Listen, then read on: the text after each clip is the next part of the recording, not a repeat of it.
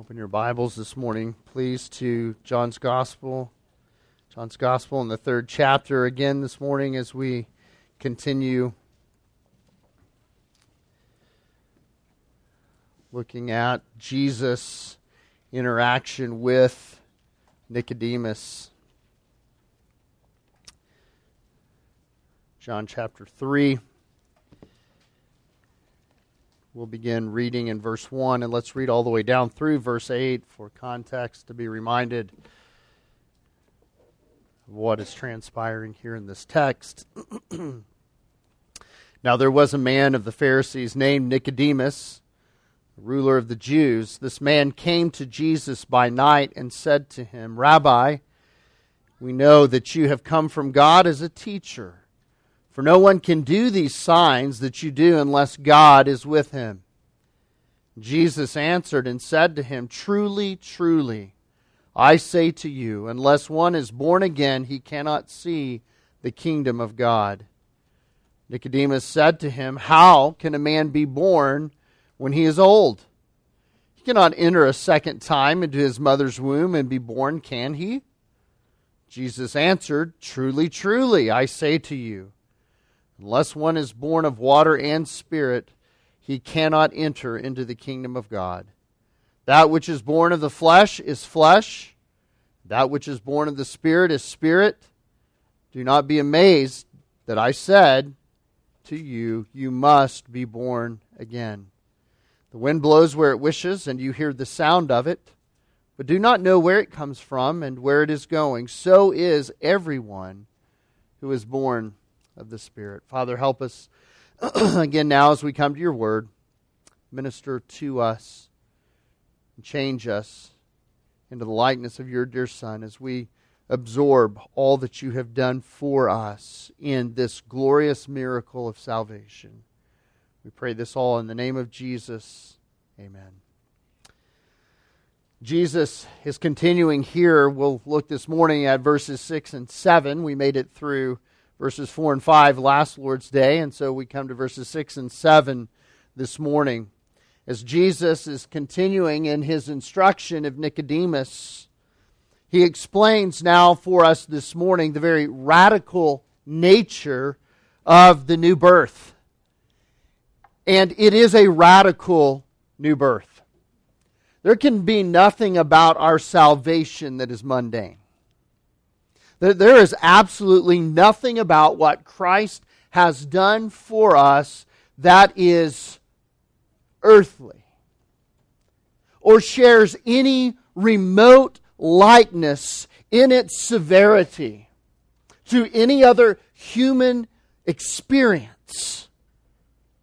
What Jesus communicates to Nicodemus in verses six through eight of John chapter three is the radical nature that is the new birth, the radical act of God upon a sinner to transform them from the living or the dead to the living, just as Jesus' own resurrection was a radical event, the radical event in all of human history, that he was raised from the dead. None of us this morning, at least for those of us who live south of here, would drive past the cemetery this morning on our way back into town and see a resurrection and think, well, that's normal. Yeah, I remember when that happened last week. You know, it's just ironic. I happened to be passing by at the same time that it happened last Sunday. No, there's, there's nothing r- normal about being passed from death to life. It's radical in every sense of the word. It is unheard of. It is unparalleled. And the only thing we can have as believers that we can remotely say, this is like that, is the resurrection of Jesus from the dead. Our coming into spiritual life is literally that transformative, that different, that radical. And so Jesus is instructing his questioner Nicodemus in this reality. It's uniquely a spiritual reality. It is confined purely to the the, the spiritual realm. There's nothing physical uh, in this that remotely parallels to anything in the rest of our lives. And oh, as we come to this passage, that God would grip us with what He has done for us. That we would be moved by what He is saying to Nicodemus. This is the cornerstone of what Jesus came from heaven to accomplish. This is the reason Jesus did what Paul says in Philippians chapter two, that being with God and in the form of God, He thought it not robbery to be equal with God, but made Himself of no reputation and emptied Himself and came. This is the bedrock of that. This is the effect of that. This is the fruit of that radical coming of Jesus, God in flesh, to redeem sinners. And it ends with Jesus saying this to Nicodemus in verse seven. Do not then be amazed that I have said to you, you must be born again. Why is that? Because Nicodemus, you have just proven in the verses previous to this, you don't get it. You've tried to figure out how you're going to go back into your mother's womb, who, as we said last week, if Nicodemus is one of the elder statesmen in Israel, his mother is probably deceased. He's trying to figure out how in the world he's going to be born a second time. And Jesus said, that's proof you don't get it. This is not on this plane. It is uniquely spiritual. You must be born again from above. This is why I came. Nicodemus, don't be amazed that I said this to you. I had to say this to you so that you will understand this salvation that I am preaching, that I have come to secure, demands this.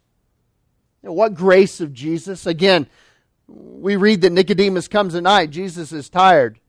We read that Nicodemus throws out some rather silly sounding solutions in his own mind to try to figure this out. And yet Jesus is patient. And now we find that Jesus doesn't say to Nicodemus, Nicodemus, I told you, you didn't get it. Leave me alone. Let me go to bed. He doesn't say that, does he? He says, do not be amazed, Nicodemus. It's a rebuke. But it is a, a, a rebuke that is clothed in grace. What if Jesus hadn't done those things? What if Jesus hadn't continued to explain to Nicodemus what He means? Nicodemus would have been utterly lost, wouldn't he? It's a hard saying. It's a hard saying that Jesus is telling Nicodemus. This is hard to grasp, especially when your mind is so down here, tied to this world, trying to figure out things from a human perspective. It's hard. But if Jesus hadn't said it, it would certainly have led to Nicodemus' death, not only temporally, but eternally. How can Jesus say, you must be born again? How can He say, do not be amazed? I want you to consider the contrast for just a moment. If Nicodemus, or you, or I, could enter our mother's wombs and be born again, no one would argue that, that humanly speaking, that would be a great thing.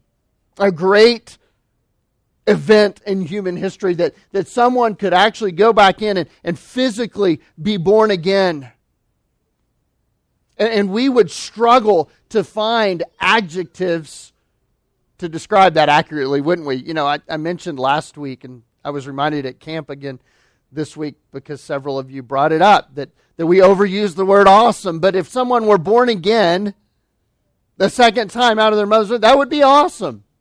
You don't see that every day.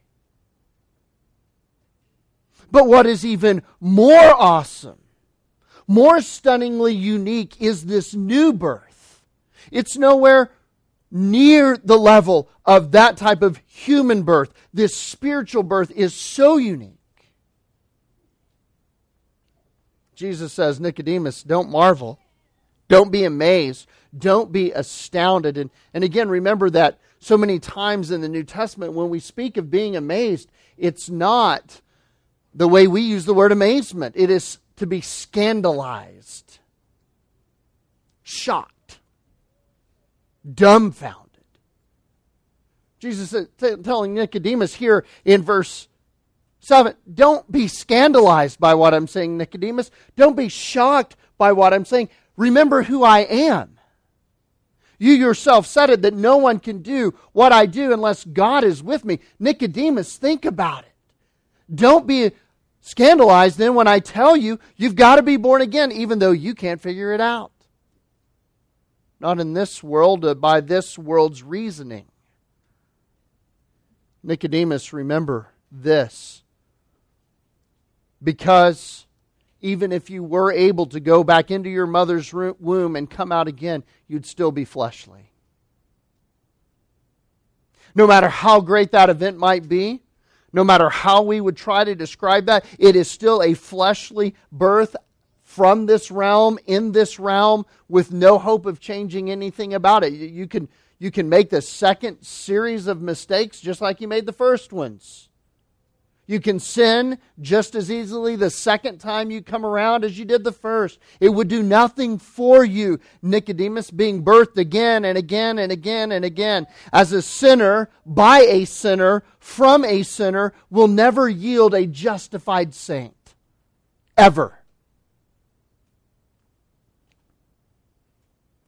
Just like being baptized doesn't save you once. And were you to be baptized a hundred times, it wouldn't save you on the hundredth time. It's earthly, it's fleshly, it's just a sign we're trying to use then physical things to accomplish a spiritual end, and it can't happen. Listen to how Paul speaks about this in Romans chapter eight. In verse six, Paul writes, For the mind is set on the flesh, the mind set on the flesh is death. But the mind that's set on the Spirit is life and peace. Because the mind set on the flesh is hostile towards God, for it does not subject itself to the law of God, for it is not even able to do so. And those who are in the flesh cannot please God. Paul cuts the legs out from under all of us here. There's nothing in our own efforts. There's nothing in our own experience that we can do. There are no magic words that we can say or pray. It has to be a spiritual thing that transforms us from death to life. And so, like Nicodemus, dear friend, dear brother, dear sister, don't be amazed at the radical nature of the new birth. Don't be scandalized by that. Don't be, don't be troubled by that. Don't be bothered by your inability to affect it. Rather be thankful. Because it is, if it is something you could do, you would get what you can do. And that is to produce more death and more death and more death. It takes God the Father, it takes God the Son, it takes God the Spirit stepping in and interrupting the circuit, as it were, to bring about something new and something different.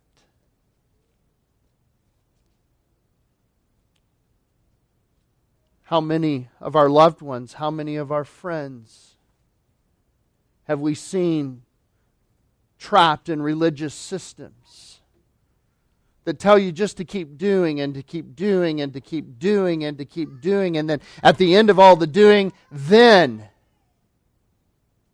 only to get to the end of your rope and you've done all you feel you can do and there is still no change. That's cruelty. That is hate. That is not the love of God. Even though this may sound tough, and these may be hard truths to swallow, they are the truth that can only lead to a saving outcome and a saving reality. Don't be scandalized. Jesus produces saving results with what he is saying. This new birth comes from him who comes from above. It comes from a realm and a place that is completely unlike anything we are or can do. We need that realm outside of us to invade our own space. We need Christ to invade our life. We need the Spirit to stop us where we are and save us from ourselves, just like Nicodemus needs. Nicodemus needs to have his Pharisaism stopped dead in its tracks, because Nicodemus is still pushing to go down that road. It's the only road he knows. It's where he wants to go. It's where his flesh tells him to go. It's where his pride tells him to go. It's where his intellect tells him to go. Because after all, that's all he knows. Just like that's all we know. Until God stops us and interrupts us and causes us to understand our true spiritual condition and our only hope as being from him. Think about Paul on the road to Damascus going to persecute the church.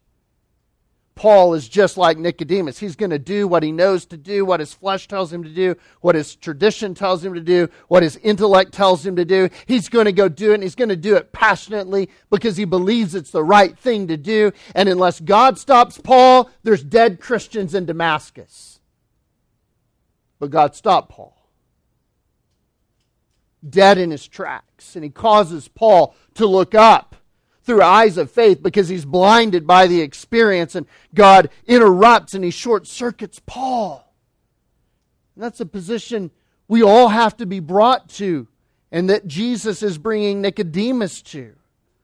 We need something outside of ourselves. We need an alien, a foreign righteousness that is beyond what we can do, imputed to our account, that can come from Christ alone. We need an alien life, a foreign life. We are dead in our trespasses and sin, with no hope, no life. We need Christ's resurrected life coursing through our veins. We need an alien birth. We need the Spirit's, to, to use the old Puritan word, vivification, the, the bringing to life. We need the Spirit's life to be brought upon us, to open our eyes to see, our ears to hear, our minds to to comprehend, and our hearts to believe.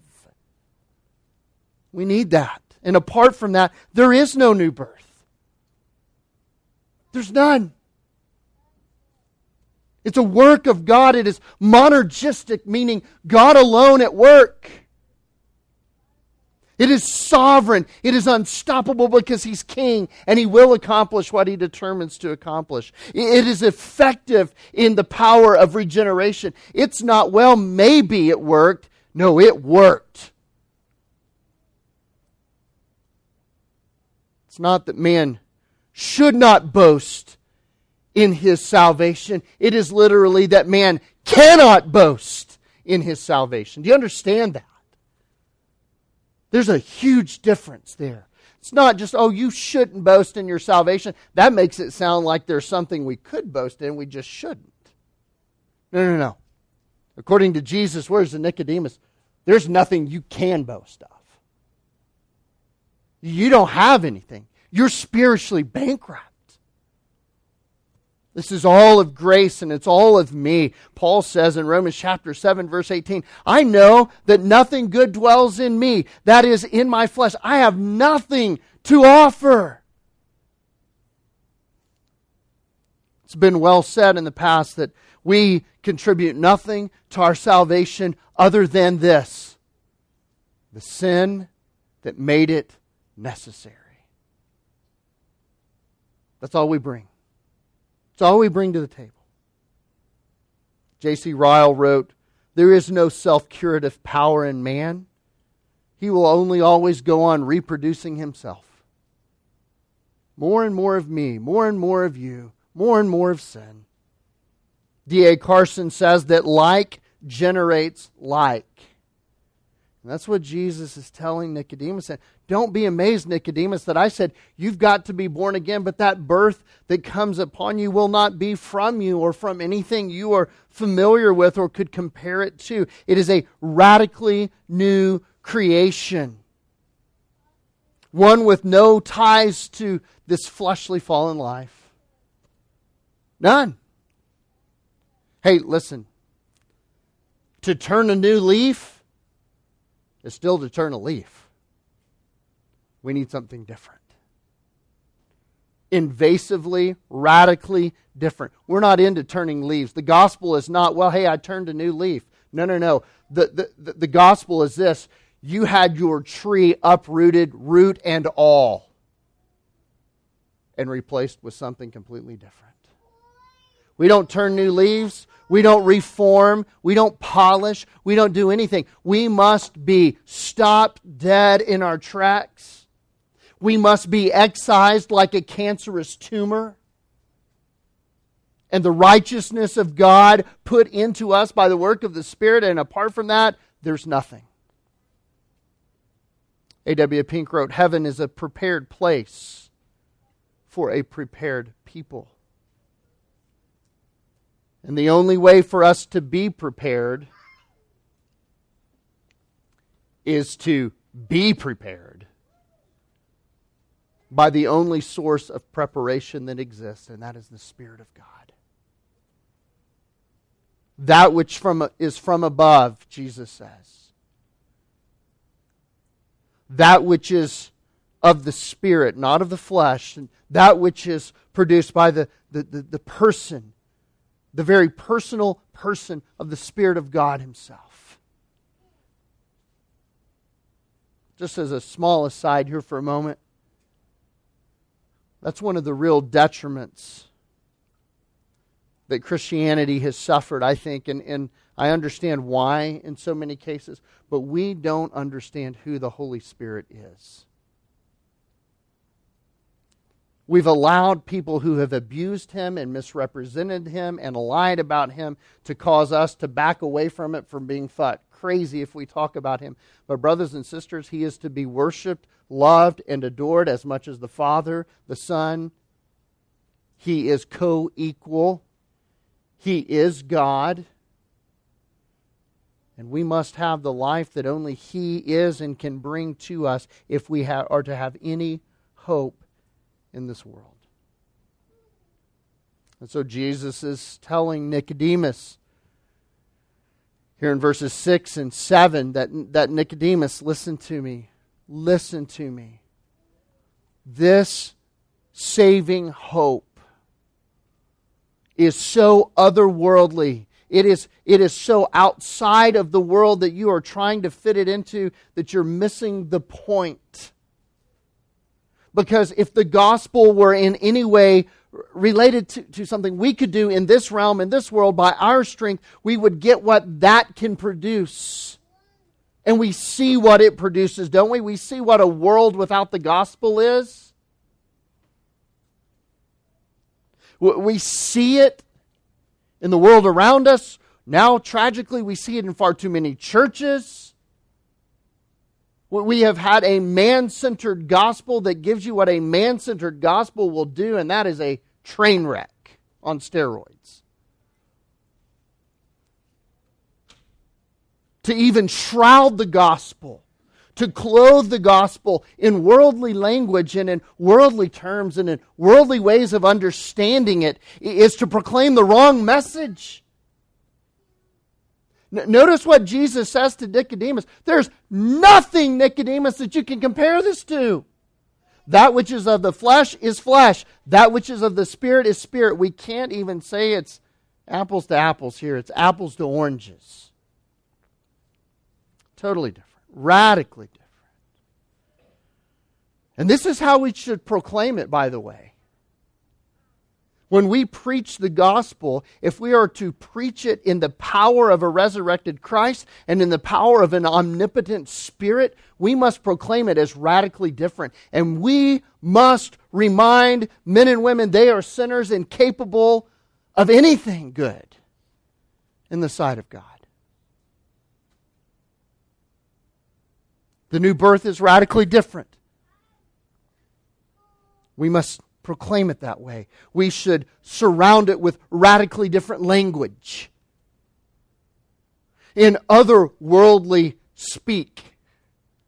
Just as Jesus is doing here. Not so overly simplistic, not so worldly in its jargon and vernacular that it's so dumbed down that it's like, oh, well, I'm already doing that. Oh, well, I've done that. Oh, well, I've already joined this. Well, I've given, well, I'm pretty good.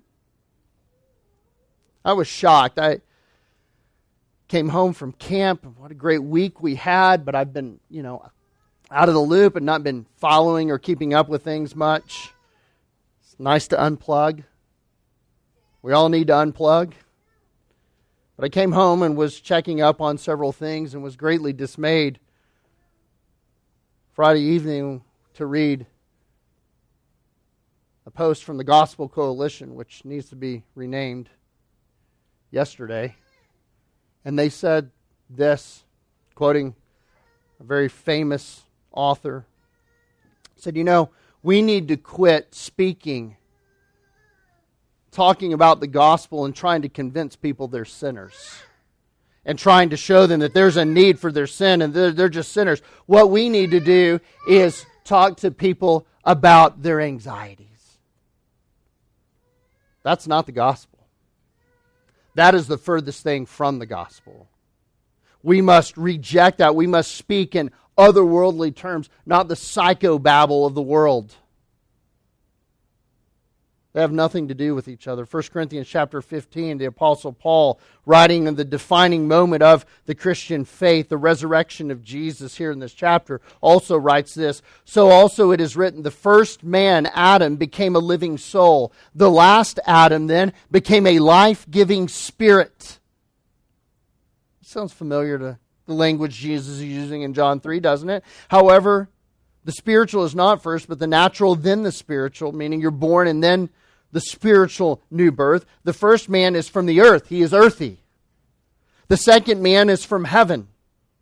As if the earthly, so also those who are earthly. And is, is the heavenly, so also those who are heavenly. Just as we have been born the image of the earthy, we will also bear the image of the heavenly.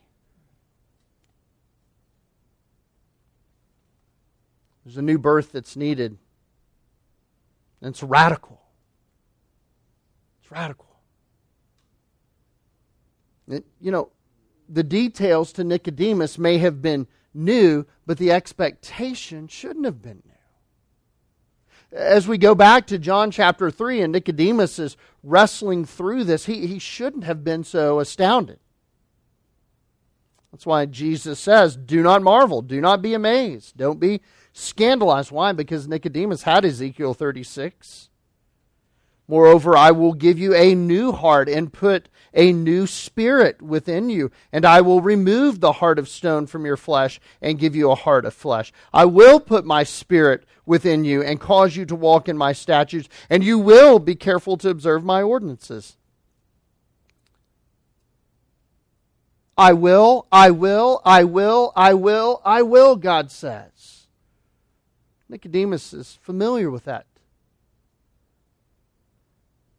So Jesus says, you shouldn't be scandalized. And when I say you must be born again, because obviously it takes something that radical, that different.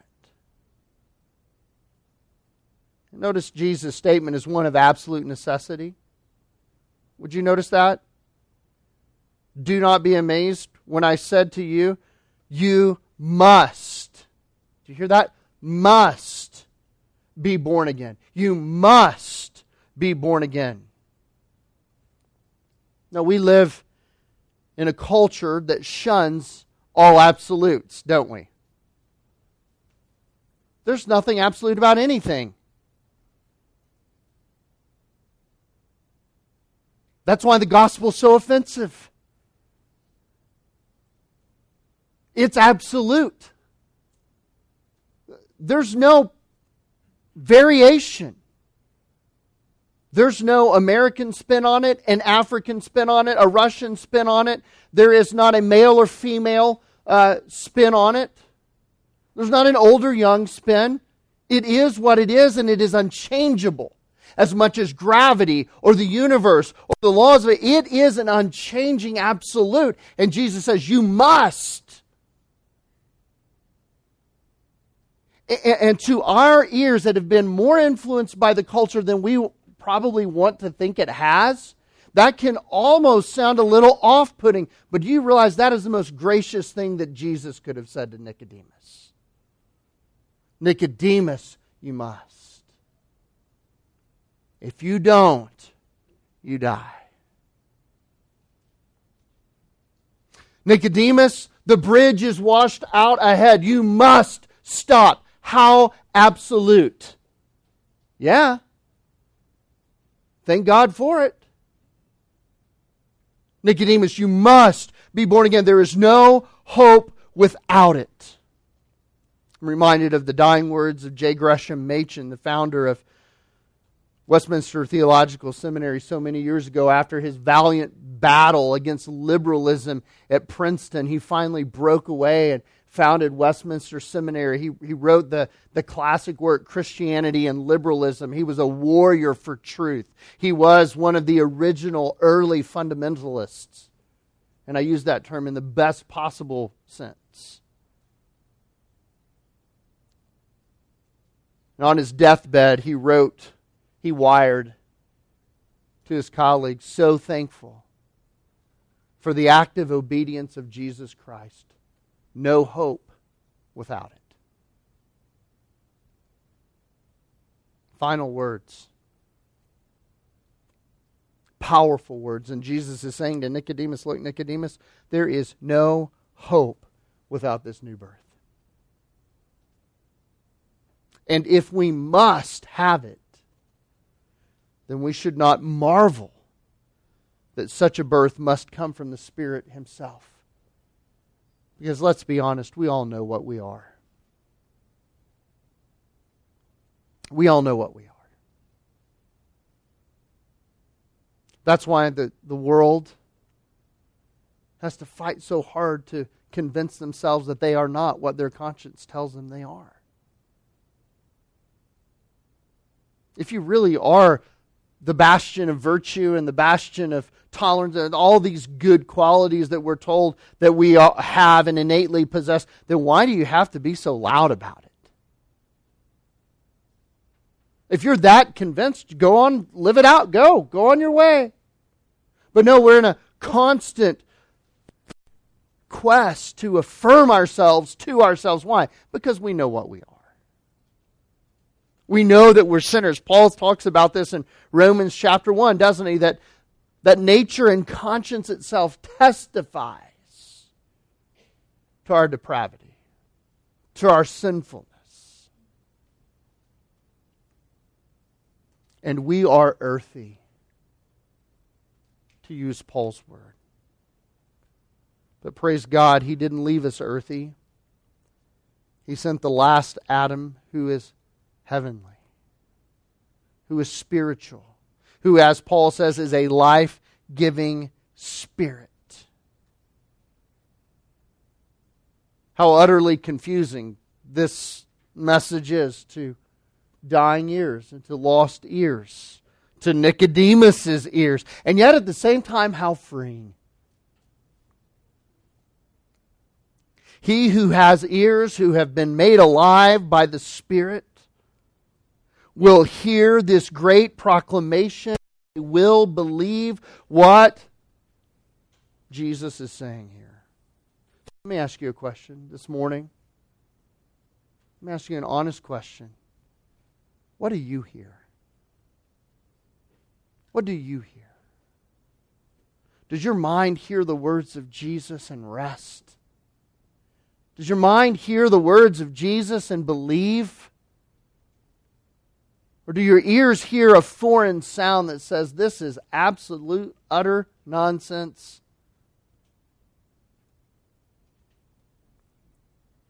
To the one who has ears to hear, let him hear.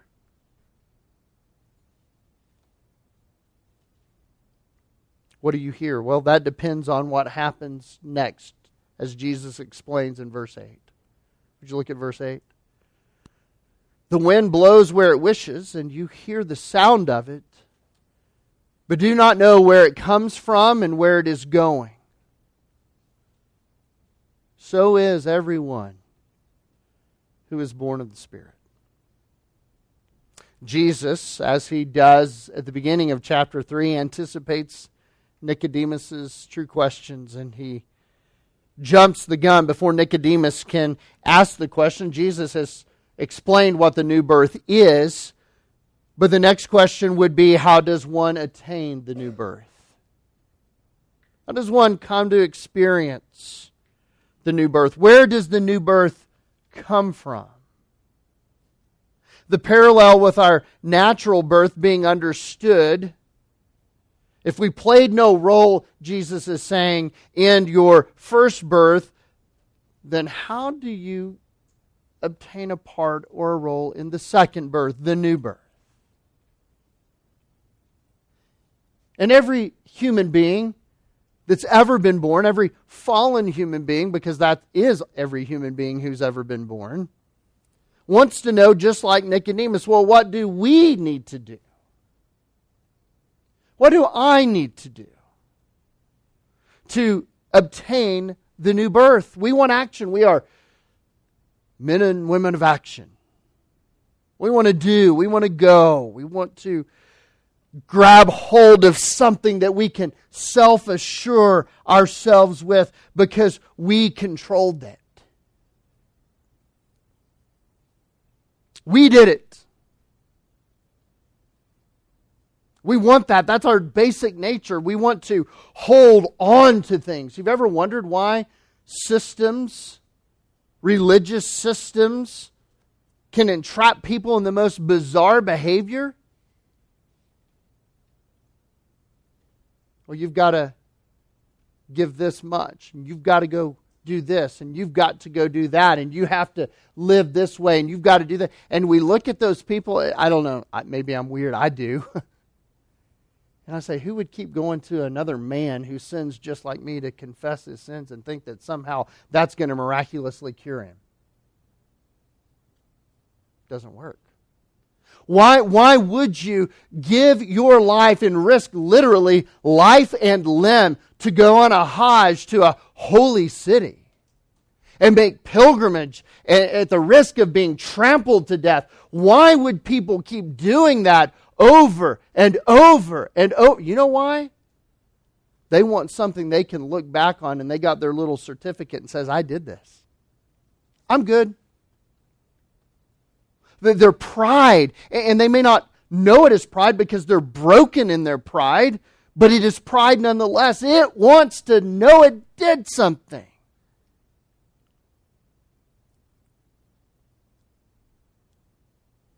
And Jesus says, it's not how it works. It's not how it works. The truth that Jesus is speaking in verse eight, loved ones, is this. It's not a truth that's able to be digested and understood by earthly people. Why? Because there's nothing of them in the verse. We've all had toddlers. Most of us have had toddlers around our life in some way and in some form. And at some point, those little toddlers, they like to be the center of attention. Don't they? Watch me. Look at me. Hear me. You realize that's the fallen state of man before God. Look at me. Hear me. Look what I've done. Let me show off in front of you, God. And God says with the prophet Isaiah, I look at your right, attempts at righteousness, and all I see are filthy rags. You sure you want me to watch? Are you sure? That's not what I see. And yet we, in our pride and our lostness, we can't hear what Jesus is saying. This doesn't make any sense because I'm not in the verse. I am nowhere to be found in verse eight. As it relates to me participating in some way. First Corinthians chapter two, verse fourteen, but a natural man, Paul says, does not accept the things of the Spirit of God, for they are foolishness to him. And he cannot understand them, because they are spiritually appraised.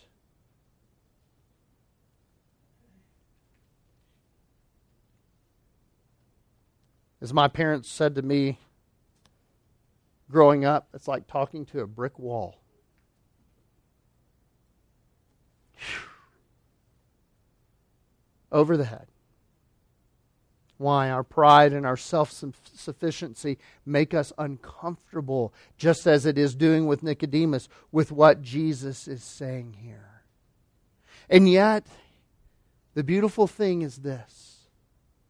This is not new. It's not out of the blue. It's not random. This has been the whole story of Scripture.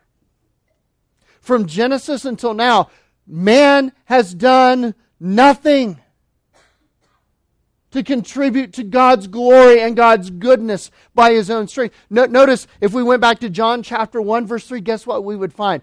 God, through the Word, created all things, and there was nothing made that was not made through Him. Principle, foundational principle laid down there, right? God is the source. He grants the right of adoption in chapter one, verses twelve and thirteen.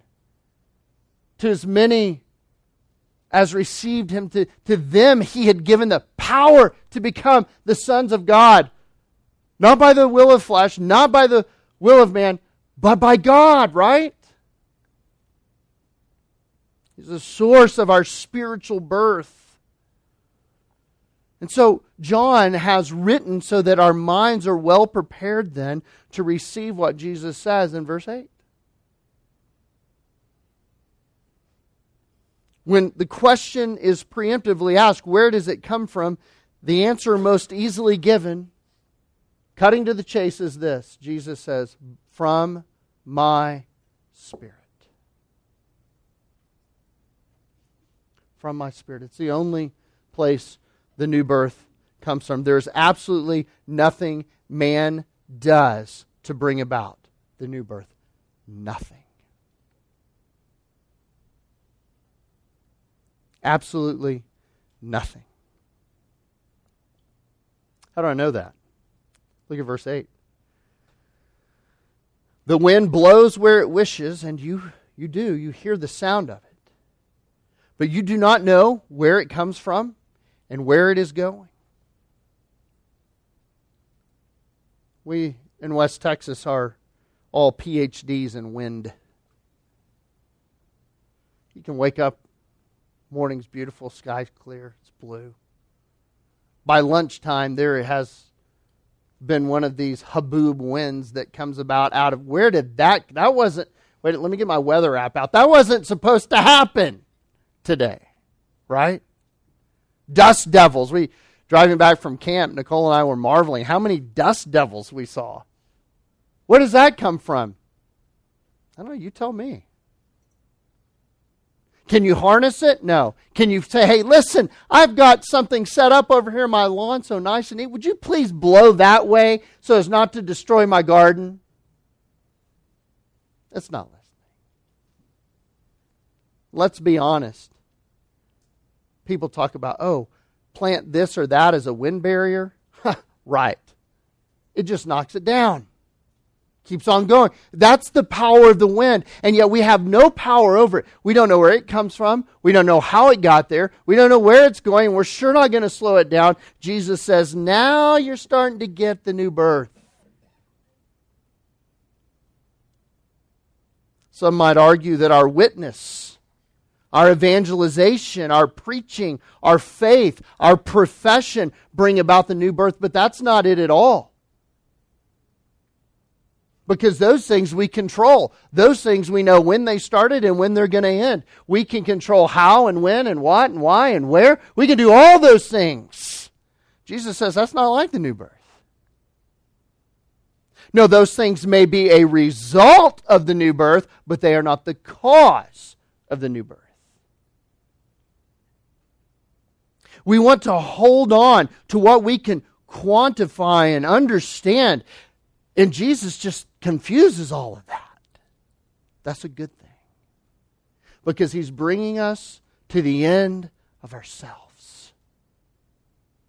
And you know what you are. And I know what I am. And the sooner that we're gone, the better. The sooner the old man is put to death, the better. And Jesus says, listen, the new birth is like that. The power of the new birth is not the means. It's not the response. It is the cause of means and response. Notice, in fact, just flip over so you see it. I don't want you taking my word for it. I want you to see it in Scripture. Look at John chapter six. Let's go down to verse sixty-three, shall we?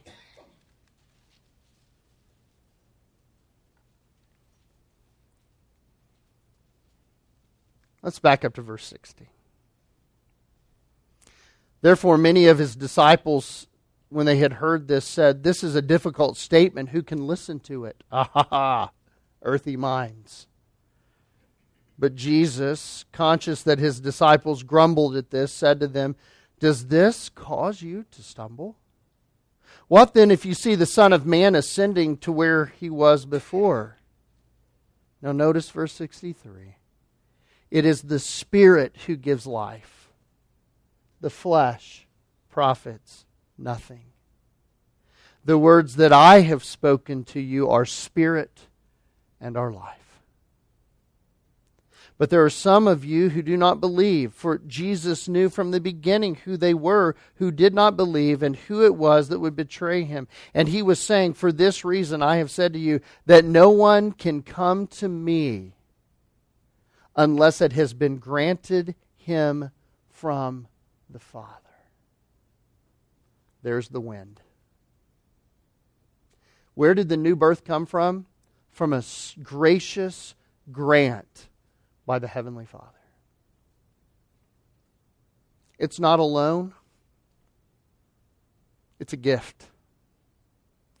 It is a gift of unmerited grace. Now, notice the next verse, verse sixty-six. Because it's hard to grasp this. As a result of this, many of his disciples withdrew and were not walking with him anymore. They heard the truth, but they rejected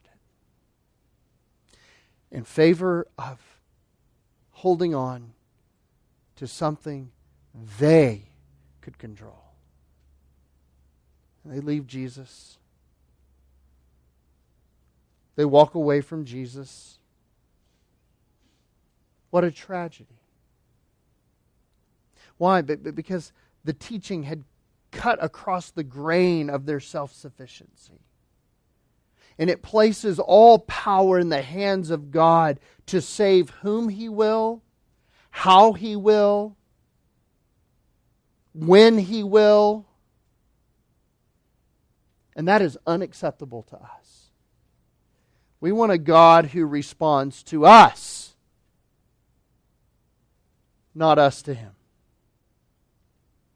And this is why over and over in Scripture you find that it is often the broken and the destitute, and the lame, and the poor, and the criminals, and the humble, and the lowly, who come most easily to Jesus. You know why? They know what they are. They've got nothing to hold on to. They don't need to be told they need outside help. They realize that's the only kind of help there is. And so they come to Jesus more easily. Oh, that we would have our pride crushed, that we would come to Jesus as easily.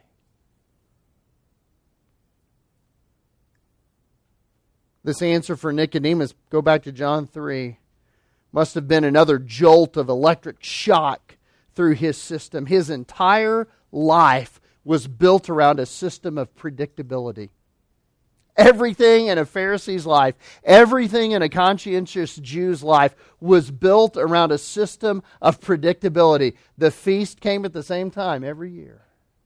You went to the temple and the tabernacle to offer sacrifices at the same time every year. You went to the synagogue every Sabbath and you did the same things over and over. And it was so predictable. And like so many man-made systems, it became a thing of if you do two plus two, it'll be four. If you do this, you do that, then you're right with God. Doesn't matter. You can do it mindlessly. And here Jesus grabs Nicodemus by the lapels and he says, Nicodemus, listen to me. Let me turn your world upside down so that you don't perish with this world. The wind blows where it wills. You don't know where it came from. You can't control where it's going. So it is with the Spirit of God. But but Jesus, it, but Jesus, but Jesus, it's real clear. Those who keep the law, and we can tell who's keeping the law. We've got notes. We've got files. We can predict that. We know where it's going. We know how it's going to happen. I can understand that. I can grasp that. And Jesus says, that's the point. You can grasp it. Therefore, it is earthy. And it will perish with this earth. Nicodemus, you need something different. Jesus just utterly destroys that. Where is the wind? Where is it going? Can you control it? Did you start it? Did you stop it? That's the new birth. It comes upon those whom God puts it upon, and it accomplishes its purposes, and then, praise God, we see the effects, don't we? Just like the wind. It comes upon us, and out of nowhere, and we see its effects. We see its effects. We see the change of life. And Jesus is saying to Nicodemus, unless it happens in that way, there's no new birth. You don't invoke the wind with your works. You don't invoke the wind with your words or your wishes or your prayers or your religious pursuits. Or your emotions, or your feelings, or your experiences. Nicodemus, you don't do that with the wind. You don't do it with the Spirit either. The new birth comes outside of you. And that includes your ability to fully grasp why, how, when, where. But when it comes, but when it comes, you'll know that it has come. I want you to look over now in Titus chapter three with me. Larry read it earlier. I asked him to read that intentionally this morning. He saved us not on the basis of deeds which we have done in righteousness, not even our good attempts, but according to His mercy.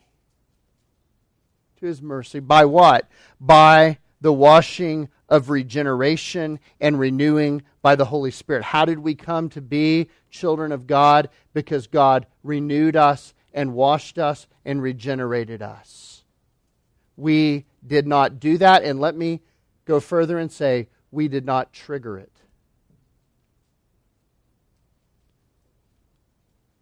We didn't stand at the top of the mountain with a stone in front of us and say, now watch what my faith will do, and push the boulder over the edge with a finger so that it tumbles down the hill and we see its effect. No, no, no.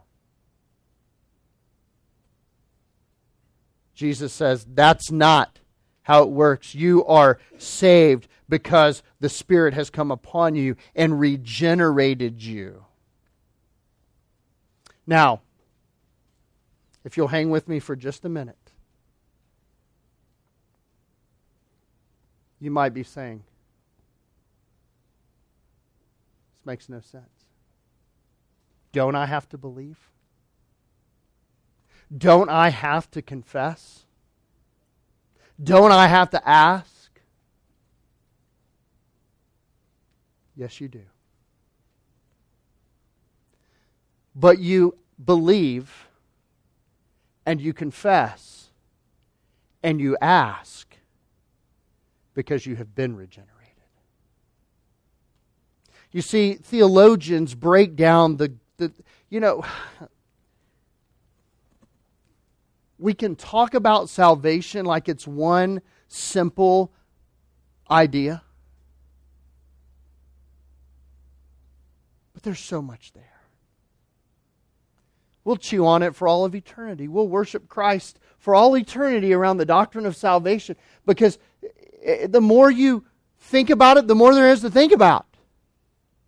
The, the more you know of God, the more you realize there is to learn of God.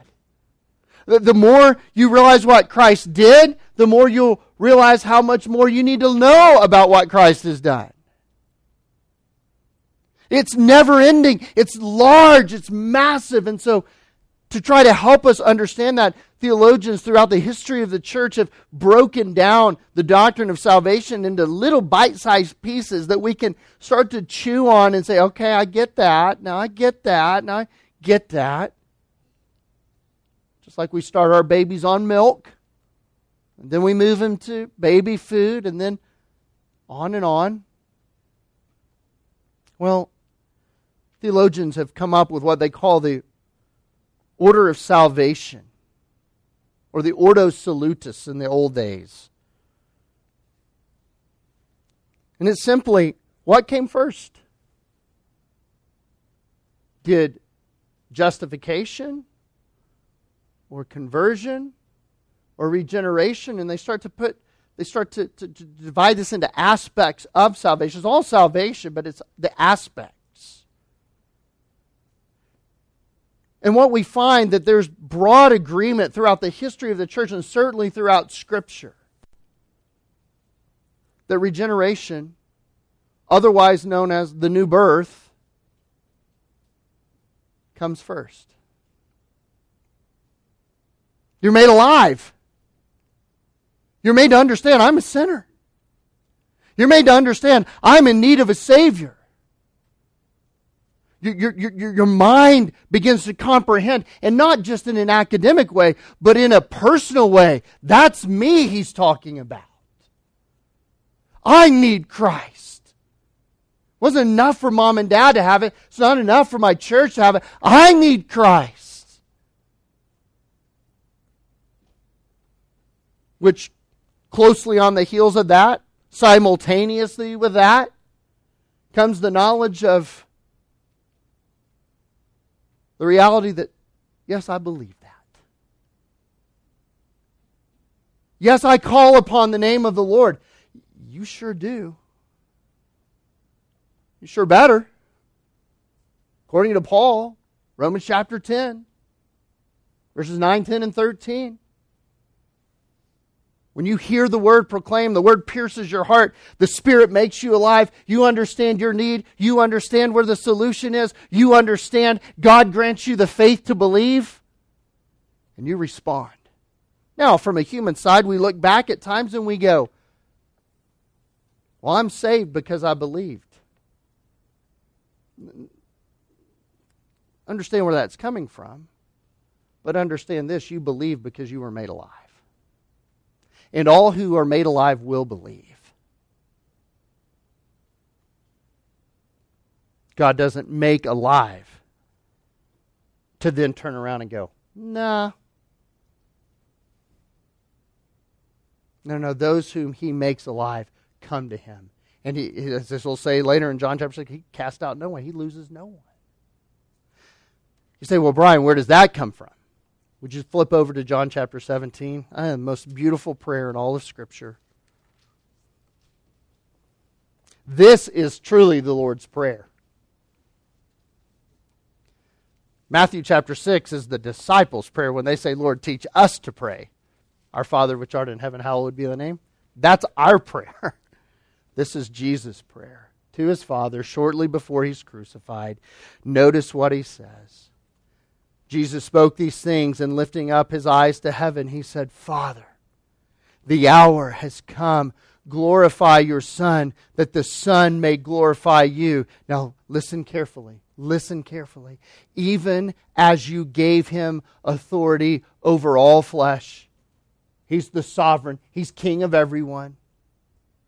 But notice now a limited statement, that to all whom you have given him, he may give eternal life. And this is eternal life, that they may know you, the only true God, and Jesus Christ, whom you have sent. Do you know how they believed that? The Spirit made them alive and caused them to believe that.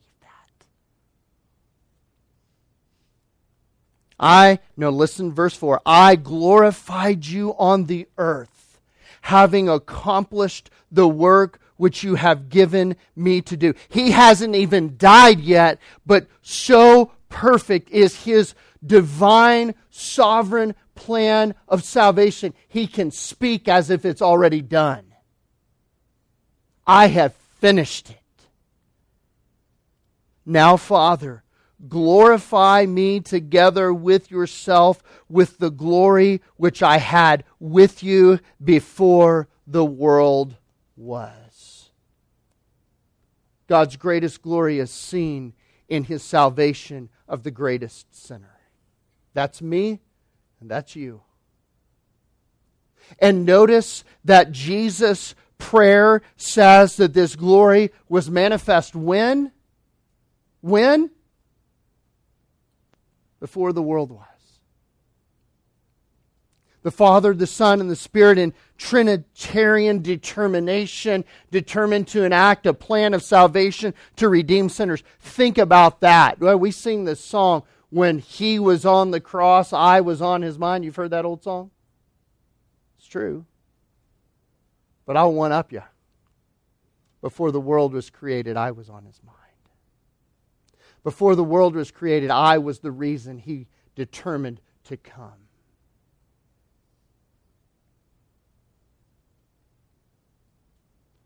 You say, why is that important? I'll tell you why it's important.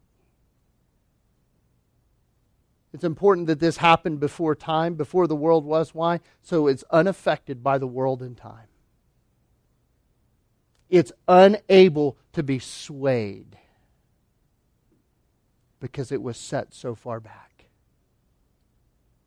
The plan of redemption, the plan of regeneration, all of these things, that's where it comes from. That's what undergirds and sits behind Jesus' statements to Nicodemus in John chapter three.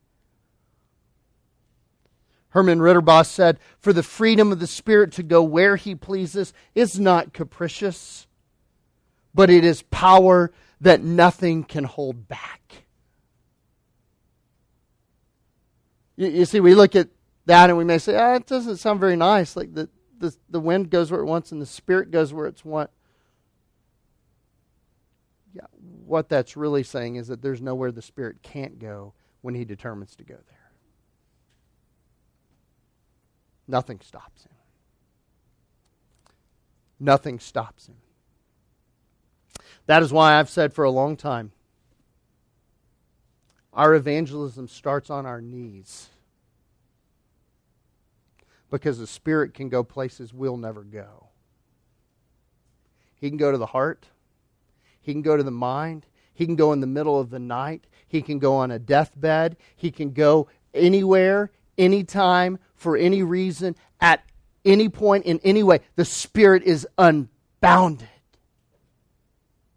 And what he determines to accomplish, he accomplishes. That's why the great missionaries of old looked at passages like this, looked at doctrines like this, and got on ships, packed their worldly belongings in their own coffins, and went to foreign lands. You know why? They believed the Spirit would move there. And we're willing to die.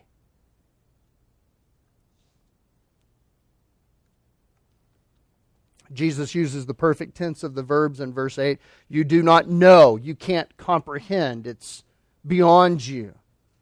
And the one born of the Spirit is born. Perfect tense, without exception, fully completed, locked down, sealed forever. Both of these are fixed realities. And we see the effects. We see the effects. We see what happens when God works in hearts and lives. We, we see the power of changed lives, don't we? I, I just got to tell you guys that weren't there this past week, and I'm not trying to guilt trip you while I guilt trip you. But if you didn't get to go to camp, I hope you go next year. But I sat there for three days, and I watched, and I observed, and I saw where the Spirit had been. I saw sinners from such diverse backgrounds, with diverse interests, and diverse personalities, where the world would say, whoa, there's going to be, when anytime you get sixty-four people together, there's surely got to be some conflict. And there was none. I saw the fruit of the Spirit. I saw what happens when God changes lives, what people live like, how they are different. You see it in your home. You see it in your life. You've seen it in others' lives. It just is different. And we see its effect, don't we? We see people who believe like we believe. We see people whose hope and joy and confidence is Jesus and nothing but Jesus. We see people who are eager to share and to tell that story to others, that by their telling, that may be the time the Spirit moves in that hearer's life.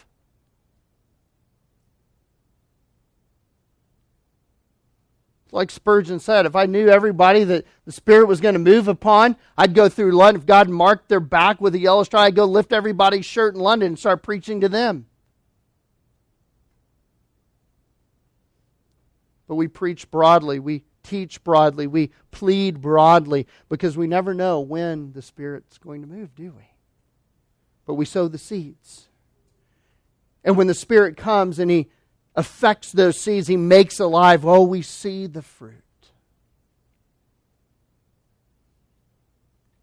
Perhaps it's the old hymn writer Daniel Whittle who summarized it best when he wrote this. I know, know not how this saving faith to me He did impart, nor how believing in His word wrought peace within my heart.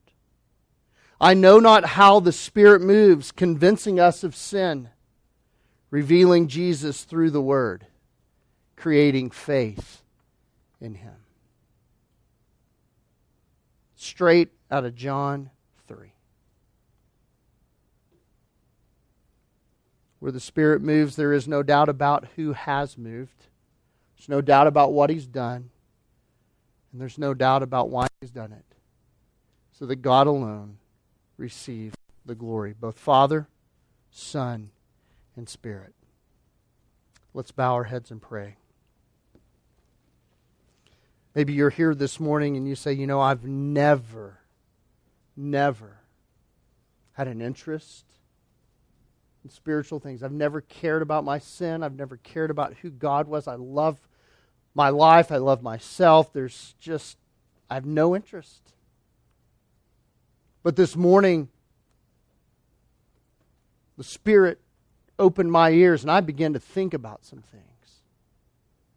And I came to the realization that I don't know Christ and that I need Christ because I am a sinner. I must be saved. I must be born again. And this morning for the first time, I, I understand that, and I need to be born again. I, I need what Jesus is speaking to Nicodemus about. I need new life. If that's true of you, don't ignore. I plead with you, don't ignore what God is doing in your mind and your heart. If the Holy Spirit is urging you to confess your sin to Jesus Christ, to believe on the Lord Jesus Christ, that is God at work within you. Do not fight it. Believe on the Lord Jesus Christ. Believe He is the payment for your sins.